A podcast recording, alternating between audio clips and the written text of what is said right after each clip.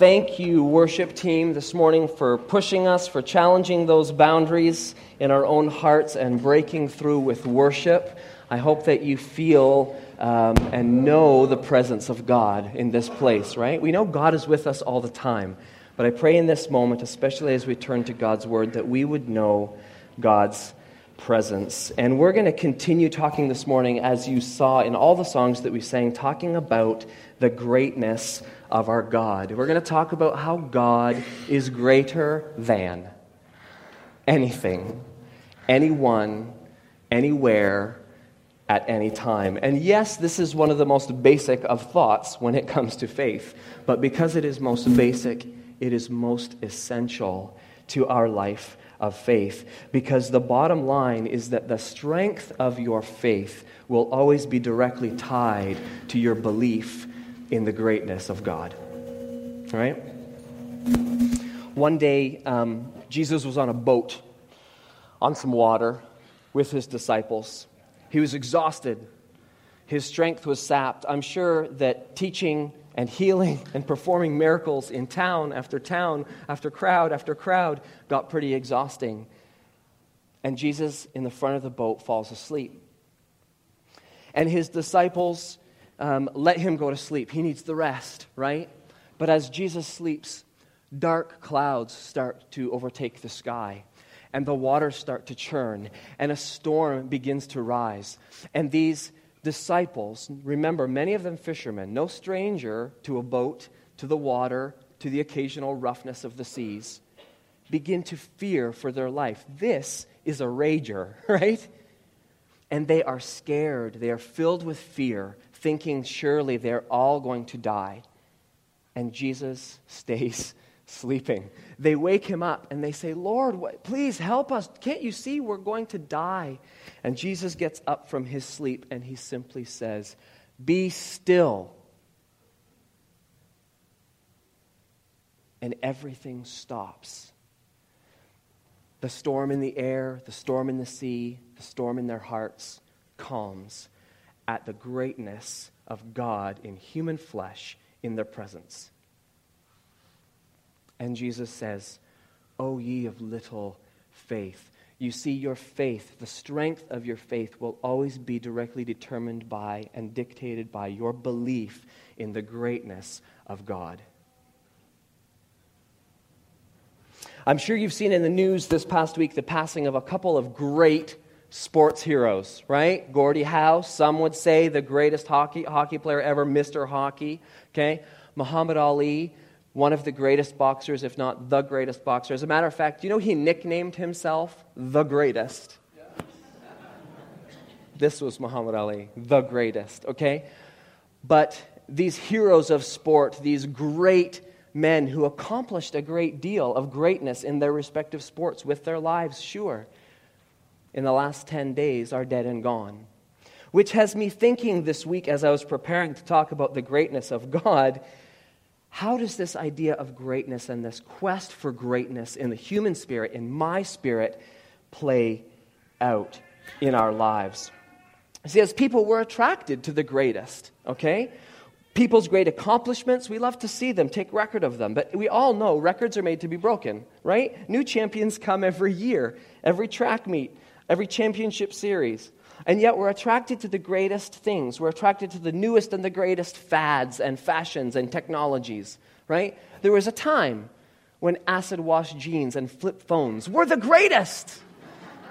but today is not that day, you see, because in our realm, greatness kind of changes, it turns over, it has seasons. But not so with God right? Where does our quest for greatness end? Where does the chain of greatness, as we see it, end? Who, what really is the greatest that we seek? A couple of days ago, um, Gabriel and Keegan, my two oldest sons, were playing rock, paper, scissors. Remember this game? Um, they were at the bus stop waiting for Gabriel's bus and playing rock, paper, scissors. And, and this is how round one went. You know, they get ready, they're like, okay, ready? One, two, three, black hole! Keegan totally threw black hole out there. Gabriel, Gabriel looked completely stunned. Uh, black hole? What? I just laughed. I'm like, black hole? Where did you ever hear black hole? Keegan says, Well, one of my friends at preschool says it black hole beats everything. so I'm like, Wow, that's great. But it's not so great for the game. Why don't you play, but don't, don't play with black hole, okay? It's just not fair. Okay, so they play again. One, two, three. God! Gabriel totally threw the God card out there. And Gabriel just looks at me and goes, God's the greatest. Right? Game over. Right? Game over. And yeah, it's, it's funny, right? But think about it. Here, here's the point where your understanding of greatness ends, that's where your faith begins. Okay?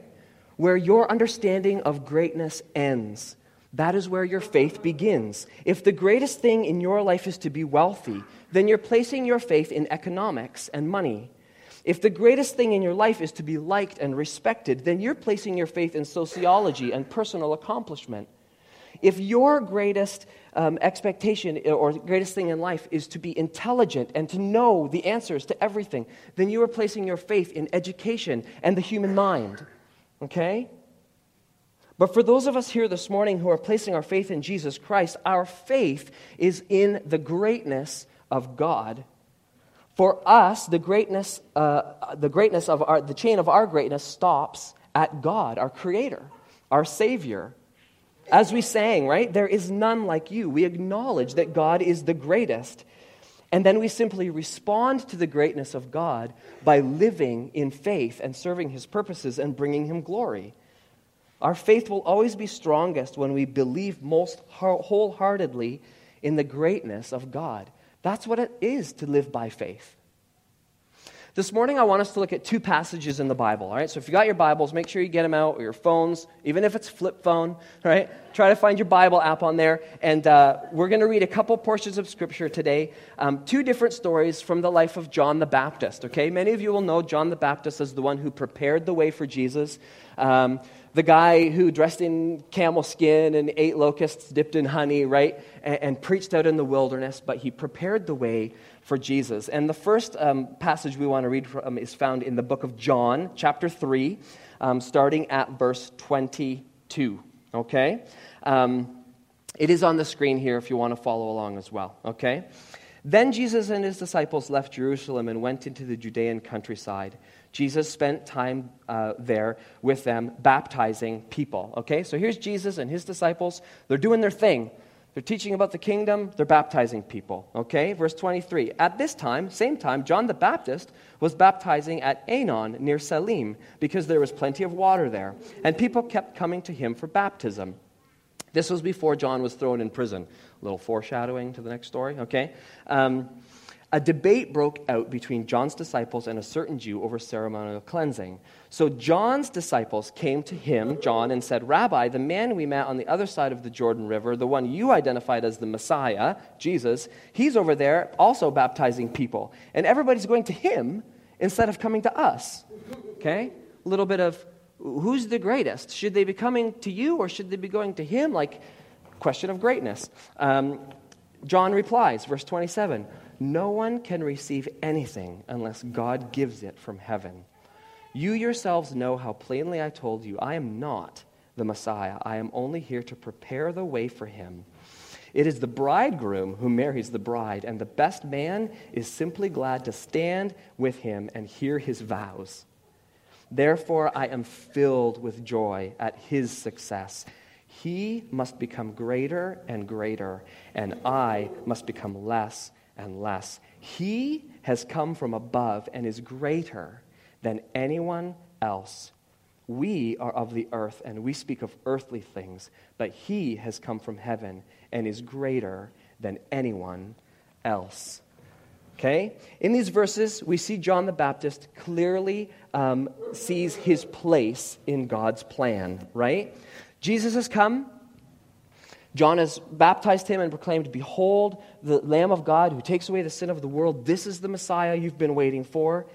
And then he's going about, He says, Now the time. Jesus must become greater and greater. I must become less and less. This is just the way it is. This is God's plan. This is how it's going to be. So, from this, I want to draw this conclusion, right? That when we acknowledge God's greatness, okay, we can accept our position in life. Okay? When we acknowledge God's greatness, we can more easily accept our position in life. It's those moments of clarity that God's greatness brings, right? God is God, He's doing His thing. We're honored and privileged to be a part of the plan, but it's not all about us. It's all about God, and we get to be this witness, right? Don't you love how John says it's like being a bridegroom, right? You just get to be there, stand with a front row seat to see God in His greatness at work in you and through you, but in the world working out his plan. And this is John's place. This is his position, right? It would be the same. Imagine being Moses, right? Leading those millions of people um, into a promised land, but you're trapped between um, a body of water and the Egyptians barreling down your throat to try to bring you back into slavery. And you're like, uh, where to now? And God just says, stand by and watch. Raise your staff. Boom, does it. Waters part the Israelites go through on dry land, right? Imagine being Moses there. It's in, that would be a moment of clarity, right? God is pretty great. Uh, but I get a front row seat to watch God and His greatness at work around me. How amazing is that? When we acknowledge God's greatness, we can accept our position in life, okay? But if only it were always like that, right? If only there was always those mountaintop moments where you're standing there and the waters are parting and you're like, wow, glory be to God, okay? But we know it's not always like that. So that's why I want us to turn to our second story about John the Baptist, and that's found in the book of Matthew, chapter 11. There's a couple of accounts of this in the Gospels, but we're going to look at the one from Matthew, chapter 11, and we're going to read verses 1 through 6, okay? When Jesus had finished giving these instructions to his 12 disciples, he went out to teach and to preach in the towns throughout the region. Again, Jesus is out there with his disciples now doing his thing, but it's not Jesus has given the message to his disciples. He's sending the disciples out, and, you know, things are just kind of continuing as normal, but Jesus is actually giving it over to these disciples, and the teaching's continuing, whatever, on and on and on. Okay? Verse 2 John the Baptist okay, who was in prison. Remember our time from before. Now he's in prison. He heard about all the things the Messiah was doing. So he sent his disciples to ask Jesus, Are you the Messiah we've been expecting? Or should we keep looking for someone else? Are you the greatest? Are you the Lamb of God? That will take away the sin of the world? Jesus told them, verse 4 Go back to John and tell him what you have heard and seen. The blind see, the lame walk, the lepers are cured, the deaf hear, the dead are raised to life, and the good news is being preached to the poor. And tell him, God blesses those who do not turn away because of me. John's in prison. It's been a rough go for him lately. If you know the story, he spoke out pretty harshly against King Herod, who had made a pretty poor choice. Um, and he was in prison. King Herod was basically waiting for an opportunity and an excuse to kill him, but was waiting for the time. If you know the story, it does eventually happen. But John's essentially in this dark place, essentially waiting execution, and it's in the darkness of this prison cell that John sends out his followers, his disciples, to go and ask Jesus, Are you really the one? Right? A complete turnaround from earlier in his ministry and his life when he made such a bold proclamation, right? Poor John, right? We've all been here in life too, haven't we? In a place of darkness, in a place of uncertainty, where the outlook is dreary, when hope is fading and where fear is taking over. It's hard in times like that to see the greatness of God. And so here's the point with this story. In John's life, we see that when we lose sight of God's greatness, we can easily question our purpose in life. Okay? Think of this. He spent his whole time, and now he's just waiting for death. Could be days away, minutes away, he doesn't know. But he invested his whole life in this one message, in this one kingdom, and, and that God, who he lovingly served, sent his son, Jesus, who is the Messiah, the Lamb of God who will take away the sin of the world. And he put all his cards in that basket. He's the one. He's the greatest. He's from heaven. He must become greater. I must become less. He's the, he's the, he's the. And then now he's in prison and he's like, What? He's sending out his disciples? Why isn't the kingdom arrived already? What's going on? What are we waiting for? Is he really the greatest? We've been there, haven't we? When it's hard to see the greatness of God. And in those moments, you question God, but you also question yourself. What's my purpose? What's my role? What am I really? How is God really using me? How? Okay? It's hard to understand what's happening and why it's happening when we fail to see the greatness of God at work around us. So here's John. But look at the message that Jesus gives back um, to tell John, right? He says, Go back to John and tell him what you have heard and seen. I love this, okay? Help John see what he cannot see in the darkness of his cell. Help John hear what he cannot hear in the darkness of his cell. Go and tell John that the blind see, the lame walk, the lepers are cured, the deaf hear, the dead are raised to life, and the good news is being preached to the poor. In other words, tell him that even though he cannot see it in this moment, the greatness of God is at work in the world. Tell John that the darkness he sees right now is not, in fact, winning. That nothing can stop the greatness of God. These words that Jesus speaks are actually almost a direct um, quote from Isaiah 61, which is a very prophetic, very messianic piece of scripture. Um, and, and the message is believe the kingdom of God is at work. Even though in your current situation you can't see it, but by faith hold on to the greatness of God and know the darkness is not winning, the darkness will not win because God is greater than all of that. The message to John is God is working things out. God is mending a broken world. Things that were lost are being found. And in places where darkness once ruled, the light is beginning to reign. So take heart and take hope right? And when we're in those places, we need to hear this message of well as well. Did you catch the second thing Jesus said, says to go back in verse 6, right? And tell him, God blesses those who don't turn away because of me. Okay? It's a call to faith, okay? I know you can't see it right now in your situation, but please hold on. Don't turn away. Hold on to faith, even though you can't see it. Believe and trust in the purposes of God. It's a call to trust, it's a call to faith. Because here's a reality Jesus will not always fulfill our expectations of who we think he should be and how we think he should act. Okay? But Jesus will always fulfill the purposes of God. Okay? So that's what we place our faith and our trust in, even when we don't understand. And that's why Jesus says, Blessed are you when in those dark times, when in those uncertain times, when in those times of deep, deep insecurity and fear and doubt, you do not turn away, but instead you choose to hold on. You see, regardless of life's circumstance, and the good times and the bad, we just saw two from John's life, God asks us to hold on to our belief in his greatness. And if we can learn to hold on to his greatness, even in life's darkest moments, our faith will be stronger. I want to end this morning with three quick kind of takeaways, reminders, really, okay? The first we've already kind of talked about. Um, the greatness of God is the foundation of our faith, right?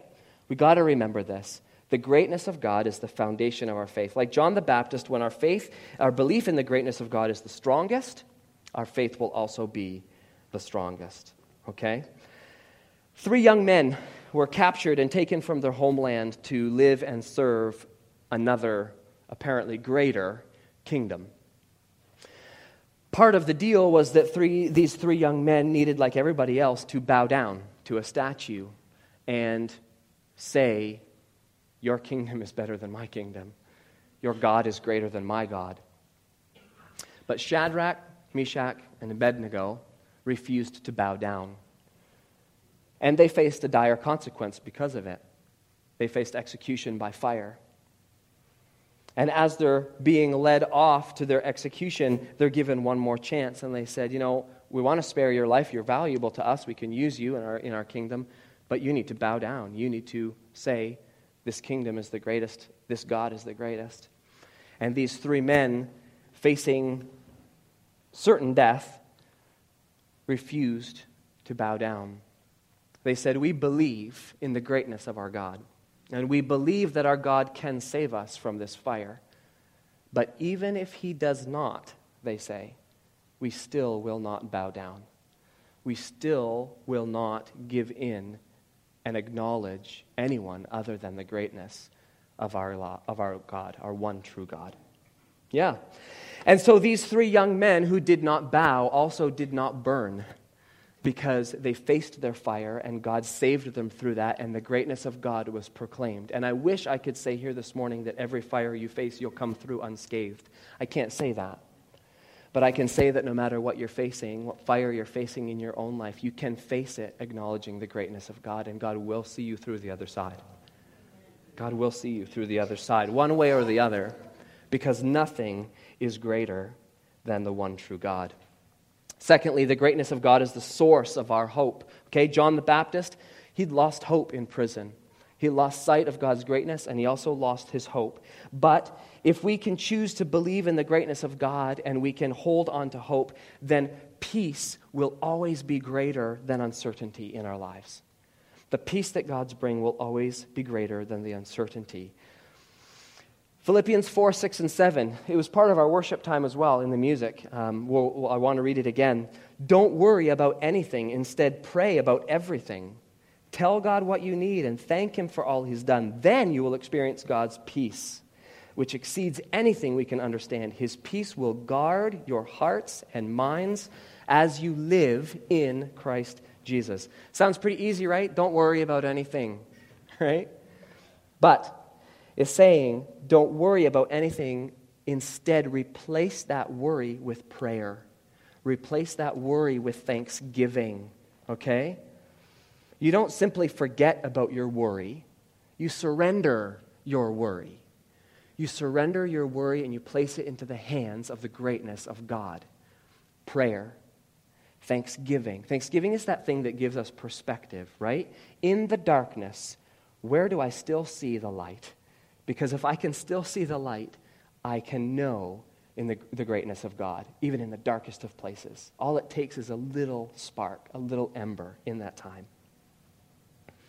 One of my favorite passages in the entire Bible is John 16 33. Many of you may know it. It says this I have told you, this is Jesus speaking, I have told you all this so that you may have peace in me.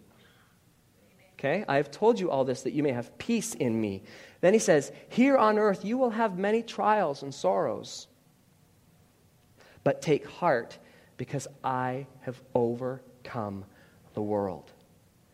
You see, in the hands of the greatness of God, our worry is converted into hope. And our hope will always be stronger than the uncertainty. Thirdly, the greatness of God is the motivator of our love. You see, John the Baptist was motivated by a love of God and he faithfully served God in his purposes and his plan. He dressed in camel skin, he ate locusts and dipped them in honey with a glad heart because he knew that nothing was greater than God. He knew God's kingdom was going to stand. It was a sure thing in his books, but then prison hits, the darkness falls, and he begins to wonder if it's all true. His motivation wanes, and he begins to lose heart. He lose, loses sight of God's plan. Are you really the Messiah? Are you really the greatest? Or is there someone or something greater than you that I should have been serving? But Jesus tells John, the blind see, the lame walk, the lepers are cured, the deaf hear, the dead are raised to new life, and the good news is being preached to the poor. The darkness is not winning, and it will not win because even though you can't see it at certain times in your life, nothing can stop our unstoppable God from bringing light into a dark world. And when we serve in Jesus' name, we can be guaranteed of that that because of the greatness of God, the light will always be greater than the darkness. The light will always be greater than the darkness. Romans chapter 8, okay? Can anything ever separate us from Christ's love? Does it mean he no longer loves us if we have trouble or calamity or are persecuted or hungry or destitute or in danger or threatened with death? No. Despite all these things, overwhelming victory is ours through Christ who loved us. The light will always be stronger than the darkness in Jesus. Therefore, Paul says later in Romans 8, I am convinced that nothing can ever separate us from God's love. Neither death nor life, neither angels nor demons, neither our fears for today or our worries about tomorrow, not even the powers of hell can separate us from God's love. There is no power in the sky above or on the earth below. Indeed, nothing Nothing in all of creation will ever be able to separate us from the love of God that is revealed in Christ Jesus our Lord. Amen. Yeah. Are you convinced? Are you convinced of that? Do you believe in the greatness of God? Because the greatness of God loves you so much. Nothing can separate you from God's love. God is greater than your fears. God is greater than your worry. God is greater than your past. God is greater than your failures. God is just simply greater than anything. God is simply greater. And if you are willing to embrace more fully the greatness of God, you will experience faith, hope, and love in ever increasing measure in your life.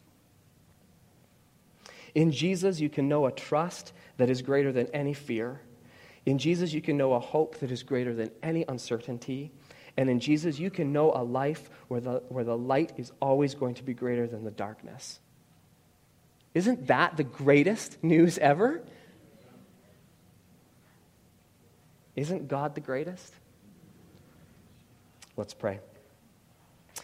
Lord God, this morning in this place, we somehow want to open the smallness of our minds to the bigness of your greatness. We live in a world that tries to hide your greatness, that tries to mask your greatness, to ruin it, to break it. But our prayer this morning is that you would give us faith to trust in you. Because we believe in a heart of hearts that there is none like you, Jesus. It's why we place our faith in you. And so this morning, would you teach us, your people, to trust you more completely as we look to you? Would you just simply reveal to us your glory? Would you allow us to see even just a glimpse of your greatness at work in us and around us?